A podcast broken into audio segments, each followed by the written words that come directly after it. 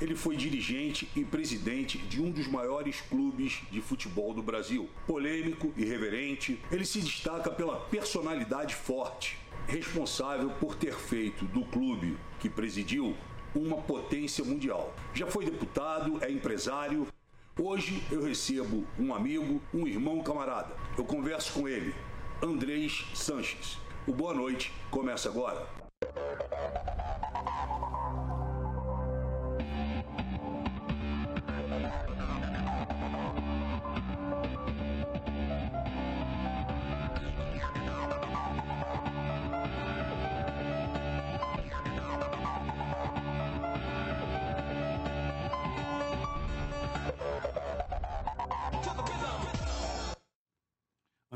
Boa noite. Muito bom tê-lo aqui no programa. Já há algum tempo eu gostaria, né? Estava querendo trazer você aqui. É uma pessoa que eu gosto, tem carinho, tem respeito. É, já nos encontramos diversas vezes aí em diversos locais, né? Pela vida. E é um prazer ter você aqui. Antes da gente começar né, a entrevista, já está bombando aí no Twitter, Facebook, desde a hora e do dia que nós anunciamos que você viria fazer aqui, eu seria o entrevistado, muitas perguntas para você, principalmente da nação corintiana, enfim. Mas, é, infelizmente, no dia de hoje, né, perdemos o ídolo do Corinthians e campeão mundial de 2000, o Gilmar Fubá. Ele faleceu nessa segunda-feira. Desejamos muita força aos familiares, aos amigos, né? É, no Corinthians ele foi campeão de quase tudo, né? Campeão Paulista, mundial de clubes. Paulista, dois brasileiro e mundial. Aí, ninguém melhor do que o presidente para falar, né? E a nação está é, em luto, né? Nós temos aí a foto do Gilmar Fubá, grande jogador. Corintiano raiz da Zona Leste São Mateus. Eu queria que você falasse um pouco sobre ele. O que não, o Gilmar, falar ele como atleta, como pessoa, é difícil porque a maioria dos corintianos e as pessoas conhecem, mas o que me deixou impressionado com o Gilmar foi que ele teve essa maldita doença, desse câncer aí, em 15 para 16. E até ontem, ele na situação muito crítica, ele estava feliz, alegre, só transmitia alegria para as pessoas e ah, tudo passa, tudo vai melhorar.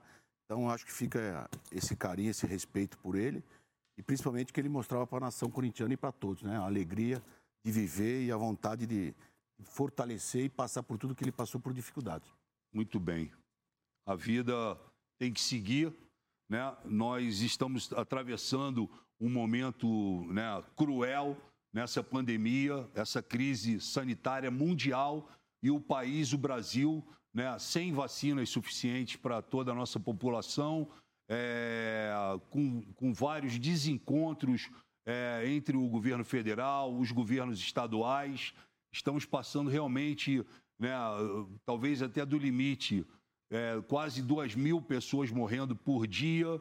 É, realmente aqui, né, onde nós estamos hoje, no, no estado de São Paulo, na cidade de São Paulo, nós estamos vivendo uma situação muito crítica, mas tomamos todos os cuidados para fazer essa entrevista aqui com o, o Andrés.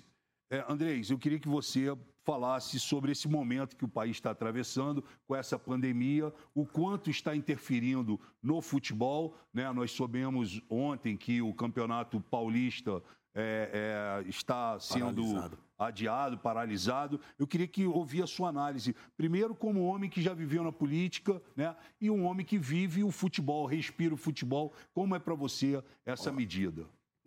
como você falou no começo, infelizmente ou felizmente, eu sou um cara sincero e não, não deixo de, de dar minhas opiniões, né? Claro. Eu acho que a política é importante. A política, o país só vai melhorar através da política tá? do, do, do, do, povo eleger quem ele achar melhor. Mas eu acho que um, um problema sanitário como esse, um, uma crise sanitária como essa, eu acho que a política ia ficar um pouco de lado, tanto o governo federal como o estadual, municipal e os cidadãos como, como um todo, e se preocupar e se direcionar diretamente para o problema real que é esse maldito desse vírus da, corona, da do, do Covid-19 aí. Então acho que politizou muito e isso é ruim para todo mundo. Mas infelizmente é o que nós temos, temos que viver com isso e, e espero que aconteça. No futebol, falando do futebol, é óbvio que os clubes de futebol brasileiro, por o dólar tá 6, o euro 7 a um real, Porque, queira ou não queira, é mais ou menos como o petróleo. Né? O futebol é meio claro. balizado pelo futebol internacional, que é que vem aqui e leva os garotos jovens, porque qualquer timinho da Europa paga um milhão de euros, um milhão e meio de euros por ano. Sem dúvida. Um atleta. E no Brasil, um milhão de euros, um milhão e meio de euros são 600, 700, 800 mil reais por mês. E você não pode ter mais do que dois, três jogadores nesse nível, Perfeito. esse salário no seu time. Isso falando no geral. E o futebol ficou ano passado, já que sem a, as receitas, foi um baque muito grande. Eu vou falar do futebol, mas eu entendo também que claro. os restaurantes, as empresas, eu tenho empresa mas... e está sentindo, mas o futebol em si depende muito dos patrocínios. Sem dúvida. E do público. Nós já Sim. estamos sem público. Se você para o campeonato, obviamente, o patrocínio também vai diminuir claro. bastante, como diminuiu no passado. E no futebol tem um, uma diferença muito grande. Eu, na minha empresa, mando o cara embora, eu pago a multa de 40% e eu mando ele embora. Jogador de futebol, não. Jogador de futebol, eu tenho que cumprir o contrato 100% do atleta. Então, se o atleta ganha 500 mil reais por mês e falta um ano de contrato e eu não quero mais ele por mil razões, ou para baixar a folha de pagamento, ou porque ele não está jogando bem, Perfeito. ou porque ele eu tenho que pagar o contrato do ano inteiro. Por isso que é um grande problema. E hoje em dia, o jogador de futebol, muitas vezes, você faz um contrato de 4, 5 anos e o cara dá uma acomodada porque ele sabe que vai receber aqueles 5 anos de contrato. Então, são a lei trabalhista que existe no país, que eu entendo que o futebol ou o esporte de alto rendimento teria que ter uma lei específica, tanto trabalhista como remuneratória, por quê? Porque o atleta de futebol, o atleta de alto rendimento do vôlei, do basquete, que dizem que é amador, Sim. Era minha Mas... briga no, como deputado, não existe nada de amador. Trata de vôlei, de basquete, de natação, é 50, 100 claro. mil reais. Claro. Então não é mais nada de, de amador. Tinha que ter uma aposentadoria diferenciada, um, um, um, pagar um imposto diferenciado e se aposentar com 20 anos, 22 anos de trabalho no máximo, porque Perfeito. nenhum atleta mais do que 20, 22 anos vai trabalhar. Mas, infelizmente, é regido pela CLT, e um jogador que ganha um milhão é PSLT, e o jogador que ganha dois mil reais é PSLT. Entendi. Por isso tem esses monte de processo de hora extra, de adicional de um turno, tudo, porque é, é, não é justo, mas é a lei. Claro. Então, se o cara trabalha três horas por dia, todo dia ele trabalha três horas por dia. Ele tem, não tem folga final de semana, porque a folga de final de semana é quando ele joga. Sem dúvida. Aí depois ele, então, não tem é, folga remunerada, não tenho, depois do jogo não tem o descanso. Porque depois do jogo o cara vai lá fazer a recuperação física. Então é um tratamento físico para o claro. cara atlético. Mas tem todo esse problema e isso vai estamos movimentando um monte de processo na justiça trabalhista. Eu acho que tinha muito mais do que fazer, que diferentemente de com um atleta profissional, seja ele de qualquer esporte que for, mas que seja bem remunerado. Mas é, você é, é a favor dessa paralisação, não, não, é? Como é que o Corinthians se posiciona não, isso? Eu, sei que hoje eu, nós temos um, um, novo presidente, que é o Duílio. Que é o Duílio, mas que é um grande... você, como, como não, presidente, acho, sempre presidente. Eu, eu vou ser sincero de novo. Eu acho que nós tínhamos que ter fechado tudo lá atrás. Certo. Agora, fechar é uma hipocrisia. Perfeito. Eu acho que tem que tomar alguns cuidados, mas fechar o futebol hoje, eu acho que não tem nada a ver. São 80, 90 pessoas que vão ao campo de futebol testada com três médicos, com fisioterapeuta, então acho que tem um. É uma um bolha quase que criaram. Mas uma bolha né? não é diretamente o futebol em si, mas Sim. obviamente que o cara, e cada uma vez por mês a família são testadas, são todo mundo testado, então eu acho que tinha que continuar. Mas realmente o problema é seríssimo, morrendo milhares de pessoas por dia, e todo mundo tem que dar sua claro, parcela de. Claro. De, isso entrega, afeta muito, tal. né? Mas afeta muito o futebol, Sim. e acho que era um meio também do povo estar tá em casa com alguma futebol, tendo né, algum, algum entretenimento. entretenimento. Agora, realmente o momento é difícil. Eu acho que se fechar tudo está errado, se abrir tudo está errado. Eu acho que nós perdemos a mão Sim, do, momento, atrás. do momento da pandemia Sim. e hoje o que fizer, eu acho que não vai solucionar o problema e está errado. Duas coisas chamam a atenção, né? Quando você paralisa o futebol e, e, e dessa maneira como o futebol vinha sendo.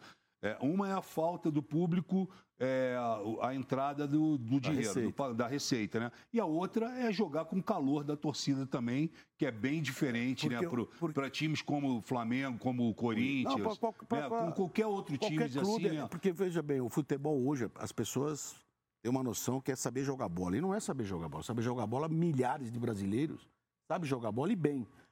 É muito força mental. Hoje o futebol psicologicamente é importantíssimo. Claro. Por isso que de repente você vê um jogador num time não joga nada e no outro e time no outro ele vira craque. Isso. Porque é força mental, por causa da pressão, da cobrança, da enchição de saco que o tem. O famoso peso da camisa. É, isso, o famoso peso da camisa. Então, É, é, muito difícil. Mas você pega hoje na mídia que tem mais de 30 programas esportivos. Esportivo não, né? De futebol, uhum. que falam esportivo, mas é só futebol. Mas é só futebol. É que nem na Câmara lá. Você está lá hoje. Uhum. Eu fazia parte da, da comissão de, de esporte. De esporte. Pô, uma, duas, três vezes eu briguei lá, tá até registrado. Falei, pô, mas só se fala de futebol, pô, então Não vamos fala fazer. de outra coisa. Vamos fazer a comissão de esporte só de futebol e o resto. E, e os programas esportivos são iguais. E muitos falam que tem que parar, outros falam que não tem que parar, outros dão opinião disso. É, o tal da democracia que está ficando um pouco pesado, porque hoje em dia a tua opinião só não vale, né? Claro. A tua opinião todo mundo questiona. Claro. Ó, as redes sociais já estão bombando aqui, mas eu tenho algumas coisas. Dois meses após assumir a presidência, o Timão passou pelo pior momento da sua história, o rebaixamento para a Série B do Campeonato Brasileiro. Como é você, como líder ali, na verdade, no máximo, como que é um, um, um Corinthians quando pessoas... vai para uma Série B? Oh, é um, pelo amor é de um Deus. caos. Caos total, mas as pessoas têm que ter noção que um clube de futebol, a política é diferente da política do país. Perfeito. Porque eu convivo no Corinthians desde os meus 5, 6 anos de idade. Sim, eu sei Então, disso. estou lá todo dia, estava lá todo final de semana, ia na piscina, frequentava. Tá? Então, é uma política diferente. Eu posso discutir politicamente com você na época da eleição, claro. mas no dia seguinte está todo mundo junto lá de novo. Então, é um pouco diferente. Então, eu já era diretor da base desde 89, já vim trabalhando. E eu assumi o Corinthians em 10 de outubro de 2007, quando certo. Faltavam sete jogos para cair para a segunda divisão. Então, eu hoje pergunto, pô, não foi você que caiu? Falei, não, eu também tenho minha parte de culpa. Claro. Cada um vai dar a sua parcela. Eu tenho minha parcela também, porque eu também era dirigente. Mas foi um ano muito difícil.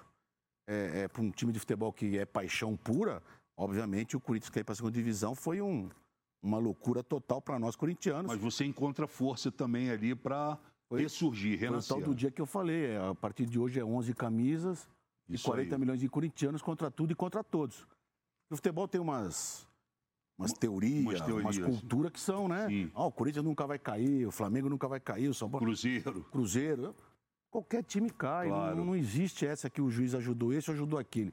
O juiz erra para todos e acerta para todos. O Corinthians já foi campeão beneficiado pela arbitragem Sim. e já perdeu o campeonato prejudicado pela, pela arbitragem. arbitragem. Então não tem nenhum time que, que, já foi só beneficiado ou só prejudicado. Mas foi um, um ano você falando, nós corintiano triste. Falando em arbitragem, o que, que você acha do VAR? Você? Não, eu não gosto do VAR. Eu acho que tira o. Tira o, o brilho? O brilho do futebol. E tá muito chato, né? Tem vezes que fica 5, 6 minutos seis o minutos. jogo parado. O que eu acho. Isso vai dar até um problema um dia para as transmissões, porque a transmissão que levava uma hora e quarenta, é. uma hora e 40, hoje está levando duas horas e quinze, duas horas e vinte. Está parecendo futebol americano que, que vai, vai se alongando. Fato. Então é o que eu acho no VAR. O VAR tinha que ser dois ou três lances específicos. Entendi. E não interpretativo. Como no vôlei, que escolhe, né? É. Ou escolhe o, ou pô, impedimento. Certo. É uma coisa que não tem como você falar que estava ou não estava. Impedimento é impedimento. Claro. Agora, a bola bateu na mão, para você foi pênalti, para mim não foi pênalti. Entendi. Aí vem o VAR lá. Não. Então, acho que tinha que ser lance específico. Perfeito. Impedimento, a bola entrou ou não entrou. Agora, o pênalti é muito interpretativo do árbitro que está no campo. Tanto é que você vê que tem pênalti que o VAR dá, que muitos falam foi e outros falam não foi. E acabou com as nossas discussões de segunda-feira. O boteco não está café da Não é? manhã, do pão com manteiga. Foi pênalti, Então, acho que o foi? VAR está se metendo muito. Entendi. A tecnologia está aí para isso e, e acho que não tem mais volta, mas eu acho que podia especificar um pouco algum lance só específico. Entendi. O cara deu um soco no outro que o juiz Claro, não viu. claro. Esse tipo de coisa. Agora, interpretativo, o VAR eu acho que não pode, porque o- o- quem está no VAR é um ser humano. Claro. Então a tua interpretação não é a mesma que a minha. Sem dúvida. Então acho que lances de interpretativo tinha que deixar rodar. Frequentar o Corinthians desde os cinco anos de idade e depois chegar a presidente do Corinthians, como é que, como é que você olhou para trás, viu aquele garotinho de cinco anos de idade? Não, como é é- que é isso na tua Como- cabeça? Como, como a maioria, eu tentei ser jogador de futebol, joguei até os meus 15, 16 anos, mas Ah, depois comecei a trabalhar muito cedo e, e meu pai, minha família tinha boxe em Ceasa, em Mercado da Cantareira, em banca de Todo mundo feira. é corintiano na família? O- Quase. Menos os agregados. Tá. Os agregados tem Os de tudo. agregados tem de tudo. Mas a família é Perfeito. 98% corintiana. Perfeito. Então, como eu comecei, aí, aí não, não gostava muito de treinar fisicamente, então larguei o futebol. E, e continuei na política do clube.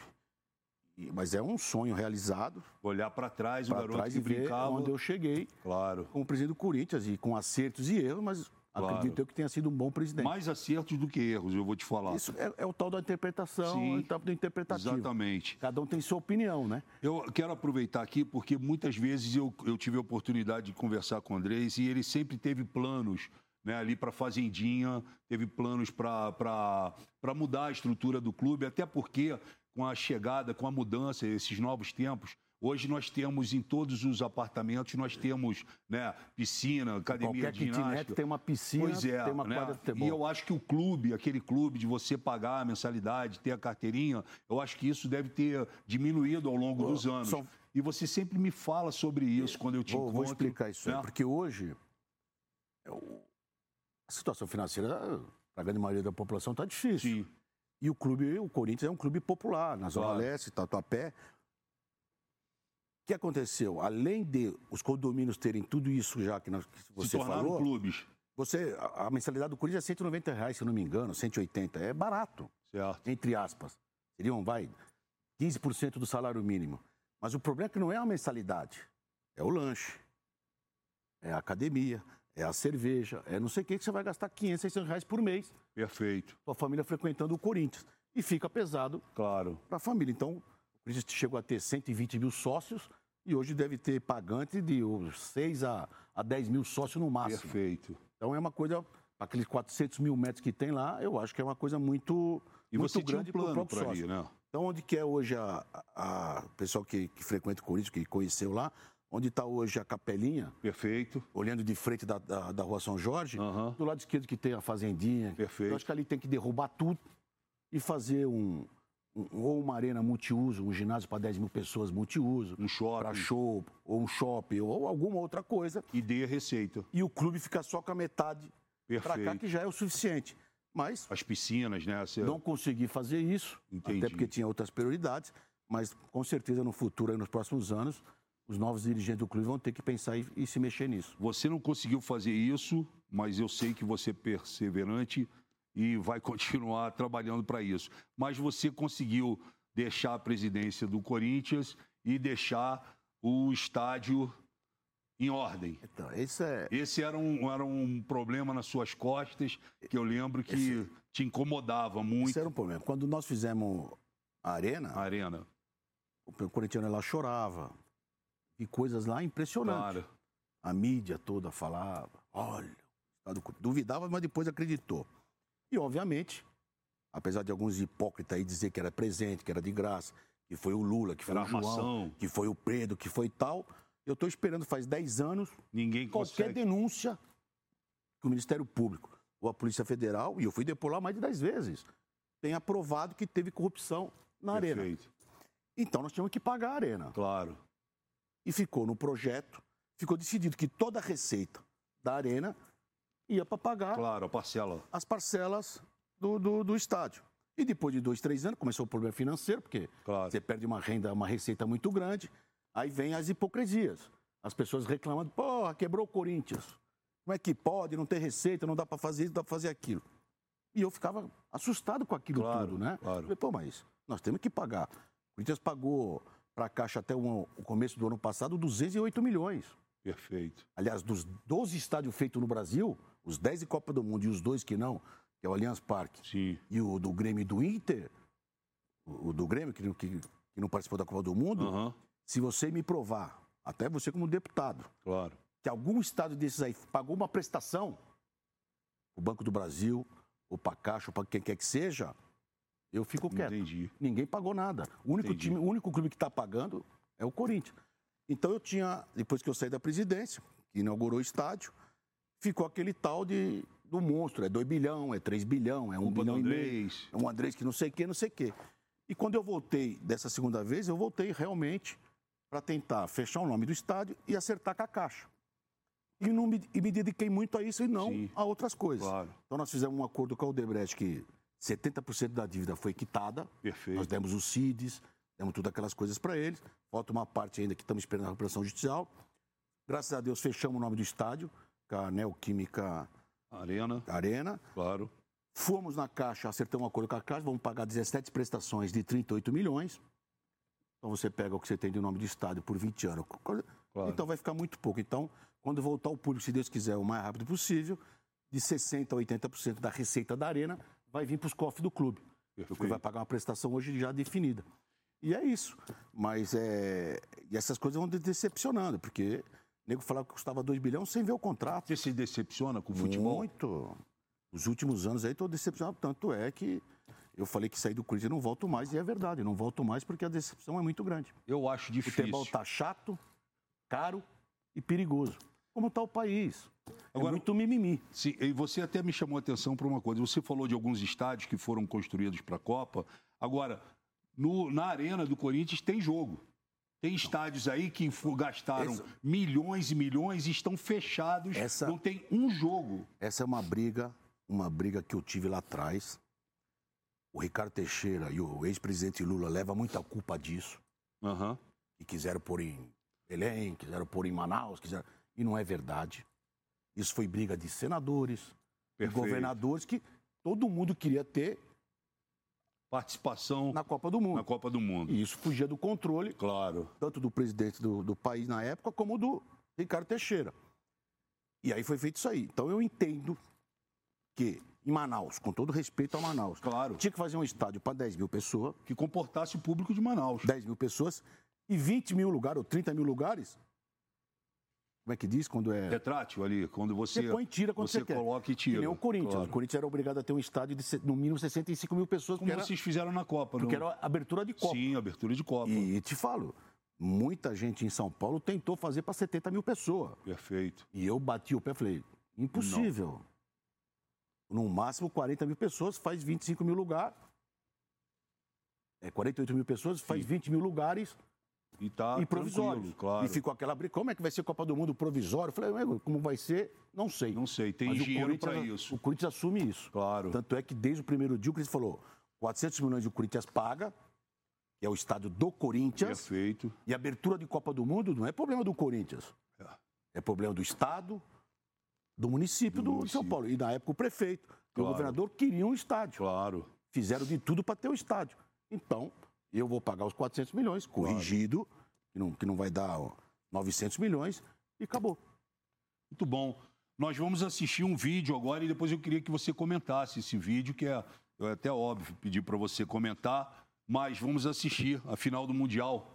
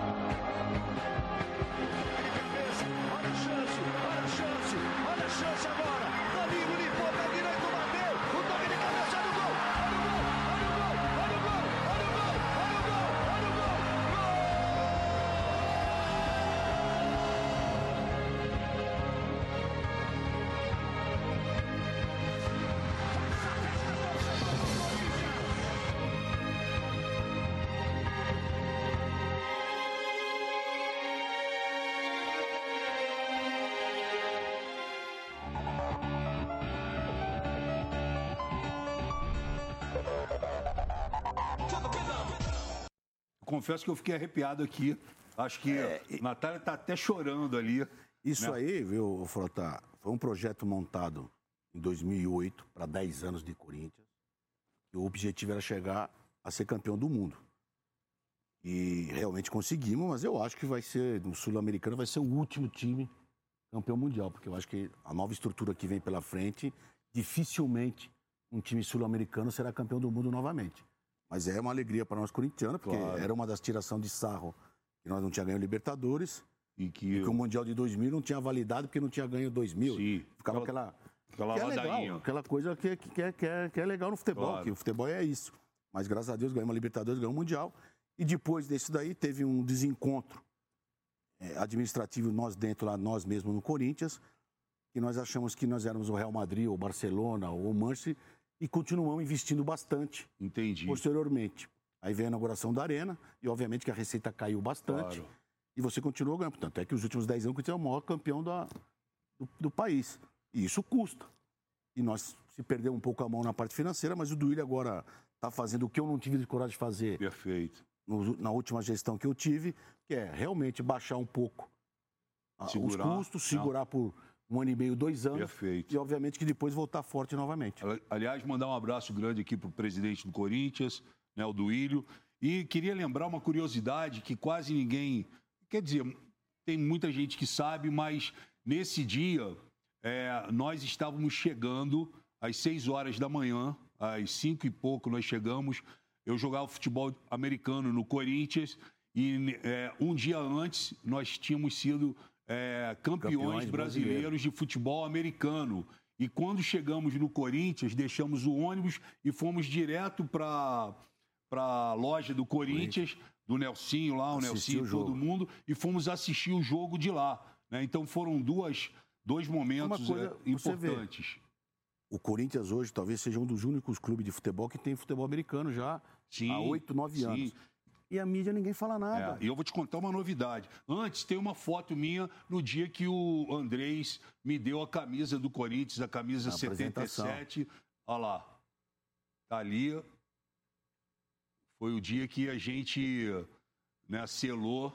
E eu fui muito feliz porque eu joguei quatro anos de futebol americano no Corinthians e ganhamos tudo que a gente podia ganhar. Né? Foi bicampeão brasileiro, é, tetra campeão paulista, foi campeão da Copa é, que aconteceu no Chile. Era meio sul-americano. Né? Meio assim. sul-americano. Assim. Então foi muito legal essa passagem. Para mim foi muito bom. Foi uma experiência né? E fui muito, muito bem recebido no clube, principalmente pelo Andrés, pelo Ricardo Trigo. E falando. Ricardo. falando O Ricardo Trigo é, é a pessoa que organiza todo o. É a gestora o do futebol americano, que é Isso. um cara muito importante, é que, que tem valor pouco, porque infelizmente só se vê futebol. E aí o que, que nós fizemos? Como o futebol americano, apesar de tudo isso, na pandemia e etc e tal, o futebol americano ele continua crescendo, Andrés. E o que, que nós fizemos com a ideia do Ricardo Trigo?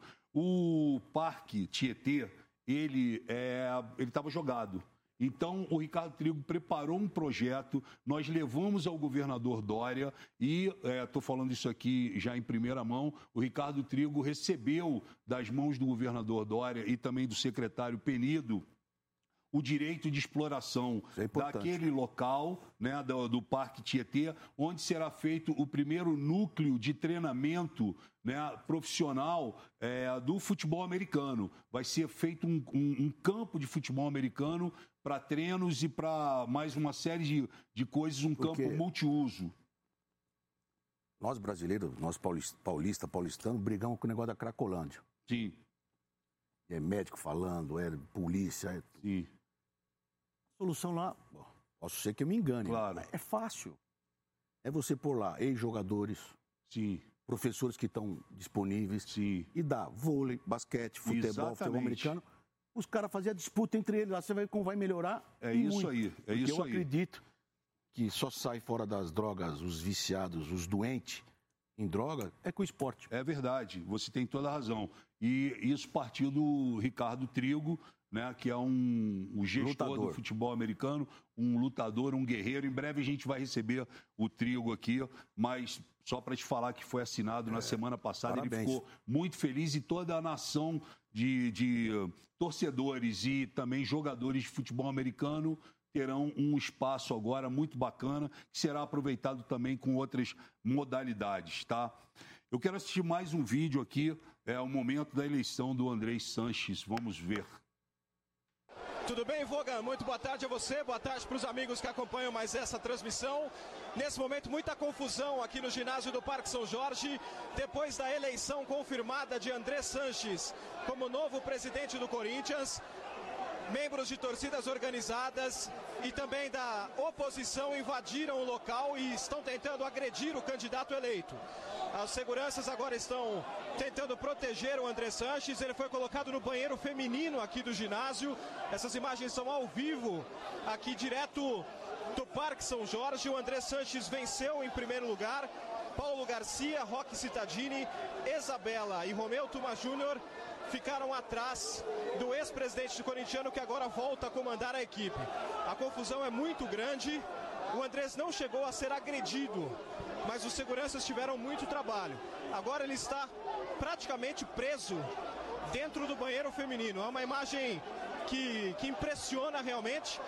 Começa dessa forma o mandato de André Sanches para o próximo triênio.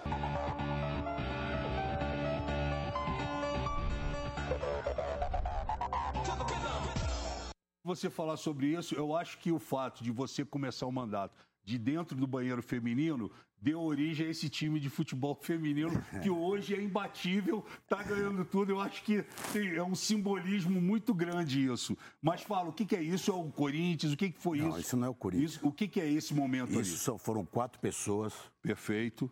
Que eram dissidentes de uma torcida organizada. Perfeito. Que arrumaram esse tumulto todo porque eu já fui de torcida organizada certo. e querem aparecer. Perfeito. Às vezes, pelo lado mal, querem aparecer. Eu fiquei muito revoltado esse dia porque me levaram para o banheiro tudo.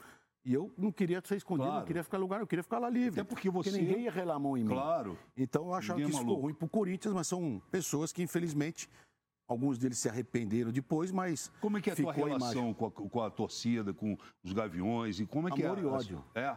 É de amor mas e ódio? Eu sou um cara que respeito muito eles, porque eles são realmente dedicados 100% ao Corinthians. Certo. Algumas vezes exagera, como todo mundo claro. exagera, mas são pessoas que se dedicam totalmente ao Corinthians. E que eu sempre falei, torcida organizada tem bandido, tem ladrão, tem assassino, tem homossexual, tem branco, tem negro, tem japonês, tem de tudo, mas a maioria claro. são gente boa. Claro. Infelizmente, uma minoria muito pequena que apronta tudo isso que se apronta e fica com essa fama que a torcida organizada é só bandida, é só não sei quem, é só não sei cá. E não é a verdade.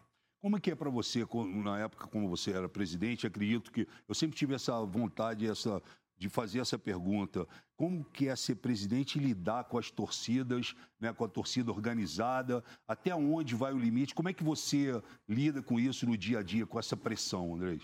É, o limite é o dia a dia que vai achando o limite. Às vezes, Entendi. como, como nesse dia, ultrapassa o limite.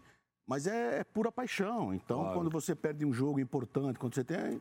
A torcida realmente é grande, mas se revolta, te xinga, te faz tudo. Mas no fundo, no fundo, ele sabe o que cada um representou e representa para o Corinthians, e no fundo eles respeitam bastante isso. Mas é óbvio que futebol é ganhar. Claro. Se ser vice-campeão nesse país não vale nada. Não vale nada. E é infelizmente você nem sempre vai ganhar. São 30, 40, 50 clubes e vai ganhar um só.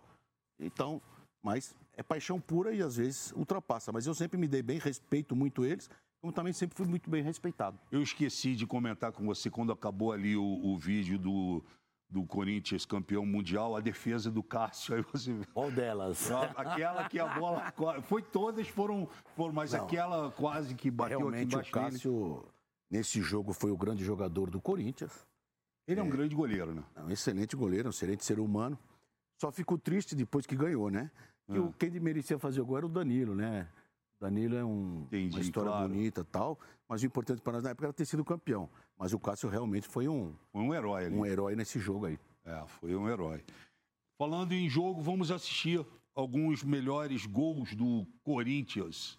Roda. Augusto, ajeita de primeira para Luciano. Luciano tem habilidade, entrega no Malcom. Linda bola para o Elias, bateu para o gol! Ó, Elias, Jadson sai a tabela, bola enfiada. Renato pro Elias, golaço! Como ele começou. Lindo lance do Bruno Henrique, rolou a bola para o Danilo, sensacional para o Lucas!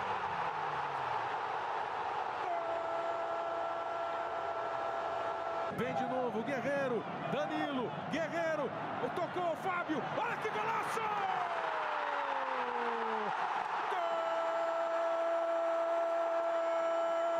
Chega tocando o time do Corinthians. É mais time. A bola no meio. Elias botou na frente. Olha o gol. Olha o gol. Olha o gol. Olha o gol. Olha o gol. Corinthians, bola na direita para Danilo. Para Jadson. Levantou para Elias. Entrou, bateu.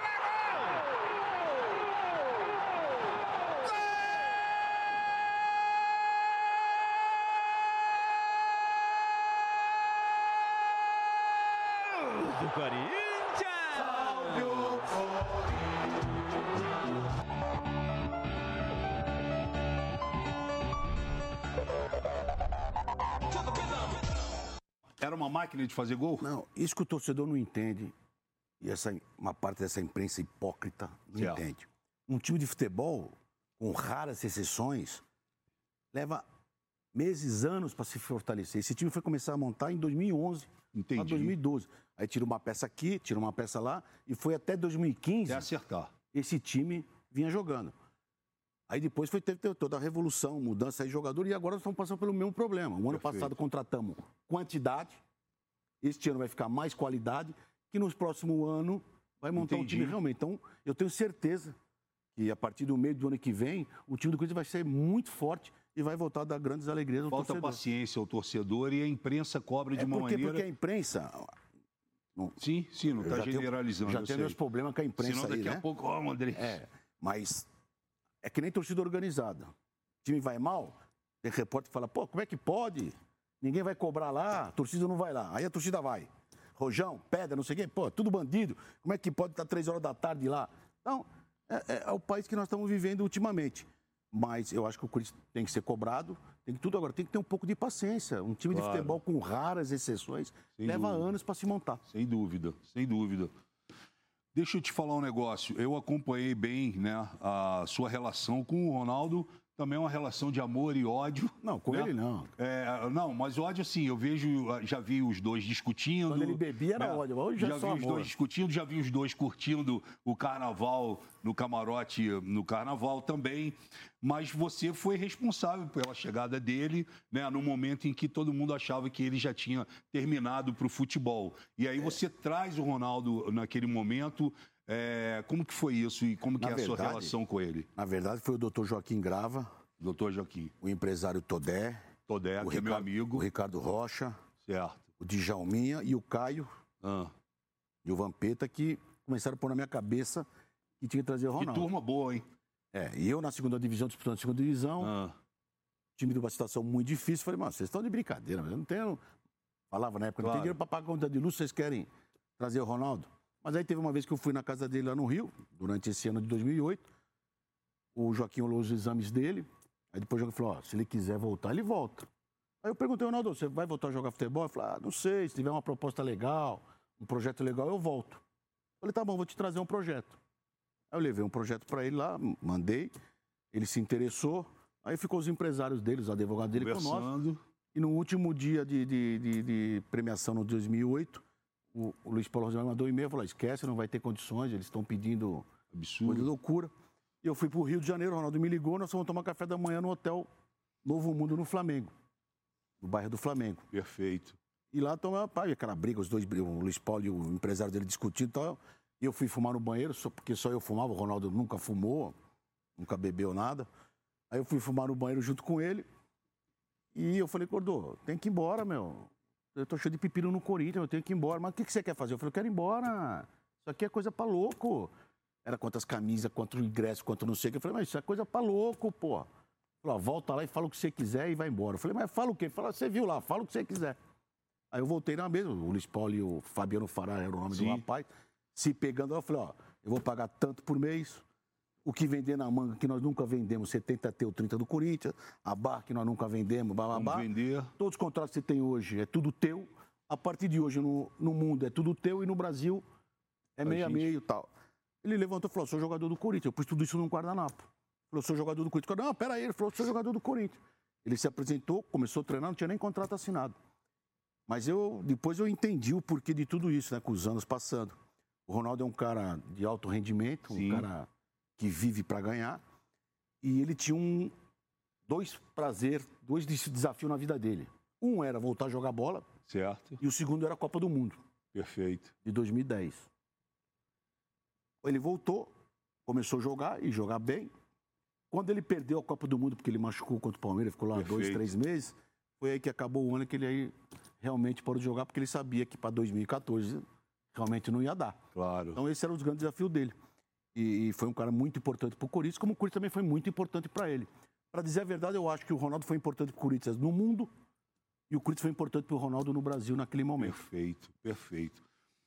Aqui, ó, em 25 de novembro de 2011, você foi convidado né, pelo então presidente da CBF, Ricardo Teixeira, para assumir o cargo de diretor de seleções. Como que é? Como que você define sua passagem pela seleção brasileira? Como que foi você na CBF? Conta pra gente um ele, pouco. Ele provoca, né? Veja bem, eu, quando o Ricardo Teixeira, com todos os defeitos do Ricardo Teixeira, que, que nego acho, mas para mim foi um, um excelente presidente da CBF, mudou muito bem o futebol brasileiro para muitas coisas. E tem os defeitos como todos nós claro. temos. Mas quando ele me convidou, no dia que eu assumi realmente, ele falou, falou daqui para lá é futebol, você decide, daqui para cá é administrativo, decido eu. E eu continuei trabalhando. E durante esse trabalho, queriam tirar o Mano Menezes de qualquer jeito. Perfeito. E eu era contra, porque eu estava lá fazia três, quatro meses, aí que o Ricardo foi embora, assumiu o Marco. Polo e o Marim, e eu era contra. Falei, vamos esperar até a Copa das Confederações, se realmente o time não melhorar, aí, aí vamos mudar.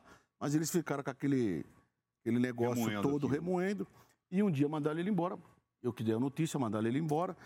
E eu falei, quem vai ser o treinador? Eles falaram, não tem, vamos esperar o final do ano para a gente ver quem é. Mas depois eu soube no meio do caminho que eles já tinham contratado o treinador. Perfeito. Aí não bastava outra coisa. Claro. E lá pedir demissão e ir embora. Claro. Fui o primeiro dirigente da história do futebol brasileiro a pedir demissão da CBF.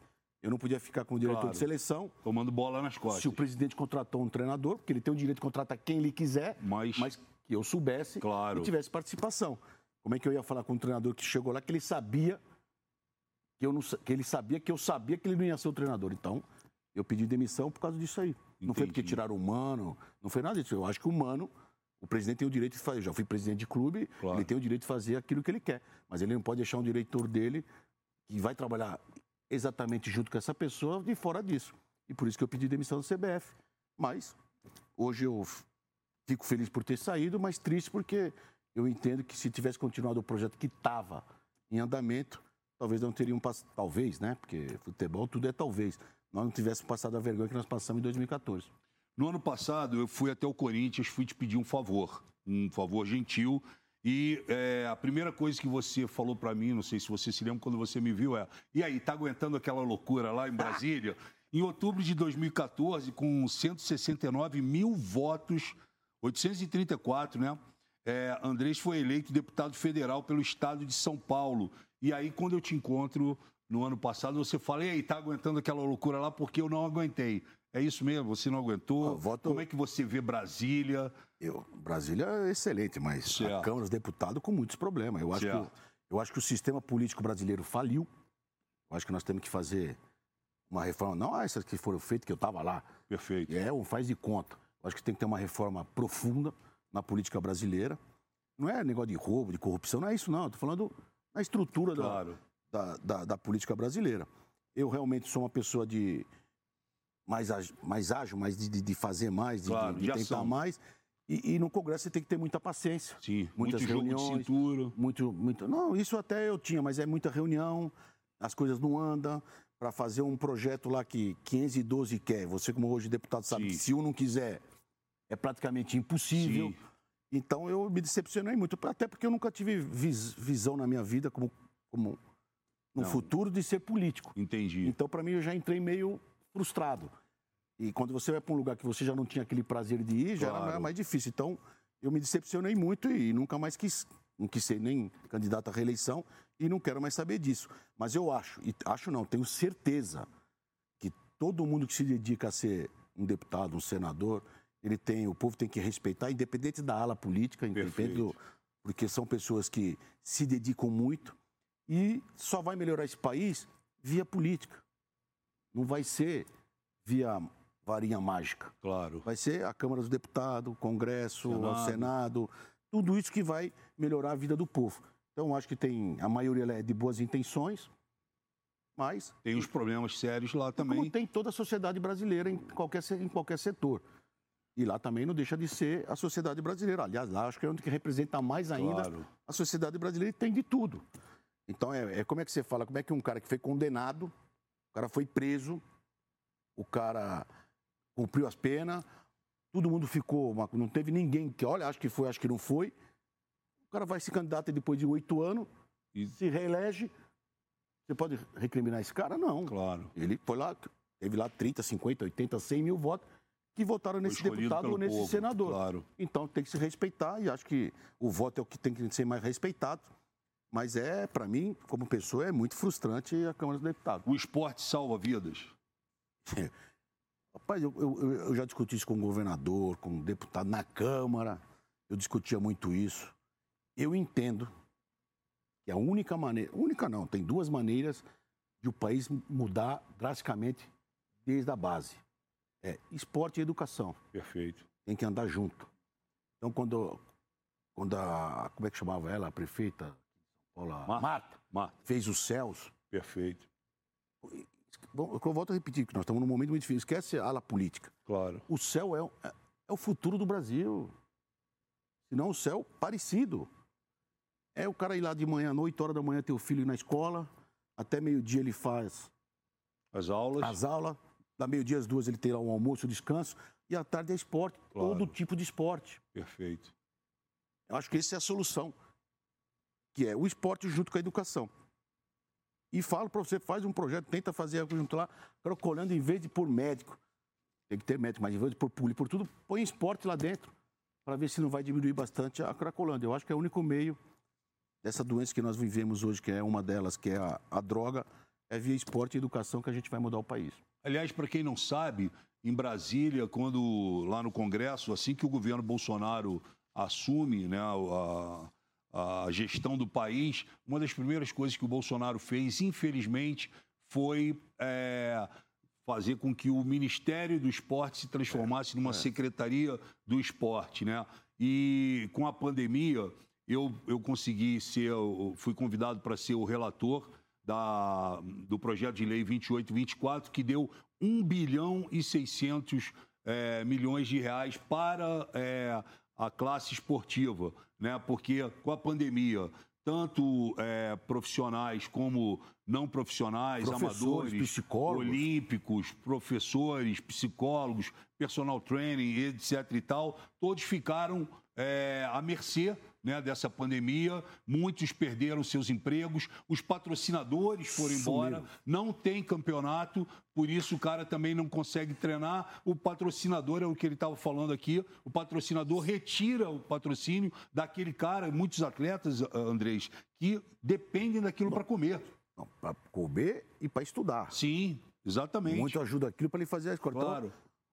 Foi uma iniciativa maravilhosa. Eu também acho que tirar, acabar com o Ministério do Esporte. Até porque esse negócio de acabar o ministério é uma coisa ridícula, né? Exatamente. Tanto faz você ter 10 ministérios como ter 50. Pois é. Você não pode mandar os funcionários embora. Claro. Então, ah, acabou o esporte. A maioria que estava lá de funcionário vai para saúde, vai para. Então, você acaba com 25, 30 pessoas que vai ser lá o ministro e, e alguma assessoria. Mas os de carreira você não pode mandar embora. Claro. Então é. Olha, tem que fechar o ministério que vai abaixar ah, os custos, é, é hipocrisia. Mas eu acho que o Ministério do Esporte é importante. Tinha que se voltar urgentemente. Porque. E tirar até o futebol do Ministério do futebol não tem nada que ver com o Ministério do Esporte, mas o esporte como um todo, vôlei, basquete, atletismo, natação, depende muito do Ministério do Esporte. Entendi. Olha só, é, o nosso Facebook, né, temos perguntas aqui do André Mascarenhas de São Paulo. Na democracia corintiana, Andrés, decisões importantes do dia a dia do clube, como contratações, escalações e regras internas, eram decididas em conjunto. Todos os votos tinham o mesmo peso, do roupeiro ao técnico da equipe. Qual a importância que teve na época e trazendo para os dias de hoje? Seria viável isso? Bom, primeiro porque não era assim. Perfeito. A democracia corintiana foi muito importante para o país. No Corinthians não era bem isso. Tá. Mas a democracia corintiana foi importantíssima como um todo. Agora, é inviável, cada um no seu setor. Claro. Quem contrata é o dirigente, é o gerente de futebol, o jogador tem que treinar e trabalhar. No Corinthians, tudo é aberto. Até hoje, todo jogador participaram de tudo lá. Contratação de treinador, não contratação. Agora, num grupo de 60, 70 pessoas, tem os prós e tem os contras. Claro. Então, e ah, vai pela maioria. Se você for pela maioria, metade vai ficar descontente. Então, você tem uma conversa ali com os líderes, com tudo, mas a decisão sempre vem do, do- do- da gerência de futebol, do diretor de futebol e da presidência. É, a gente já falou aqui sobre muitas coisas, muitos temas. É, eu tenho aqui algumas fotos da época do futebol americano. Eu quero mostrar aqui para a gente relembrar, treinando lá na, no Corinthians.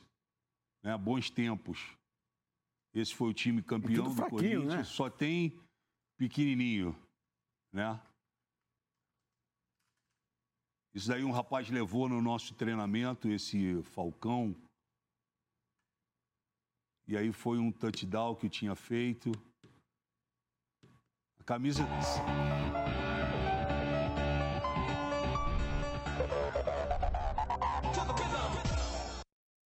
muito legal. A camisa 77 foi, além de ser simbólico, né? Uma homenagem do né? Pra uma mim, homenagem. Para mim, um dos maiores títulos da história Sim, do Corinthians. E para mim, carregar nas costas ali esse 77 era de uma responsabilidade muito grande. O Andrés, é, a gente está chegando ao final do programa. Fiquei feliz de ter recebido você aqui. Tinha muitas perguntas para fazer. Eu quero deixar o programa à sua disposição, tudo que você precisar. É, sei do seu trabalho, sei que você fala que ah, eu cansei, eu vou parar, mas a gente sabe que no teu coração, a hora que precisar, chama o Andrés, né? E hum, queria te agradecer pela Natália, pelo, pelo, pela oportunidade que você deu à Natália. É uma história Ô, bem bacana. A Natália estava precisando de uma oportunidade de trabalho, mas eu faço questão de falar. E eu fui até o Corinthians com a Natália, é, pedi ao, ao Andrés que desse uma oportunidade para ela trabalhar com o Corinthians, que é uma grande paixão dela. A Natália está até aqui assistindo hoje o programa.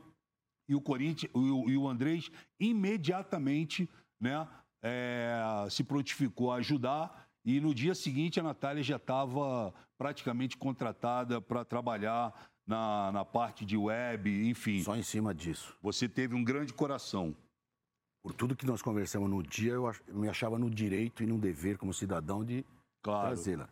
E deixei claro aquele dia para você e deixo aqui publicamente. Ela está lá não é por causa de você, nem por causa de mim. Claro.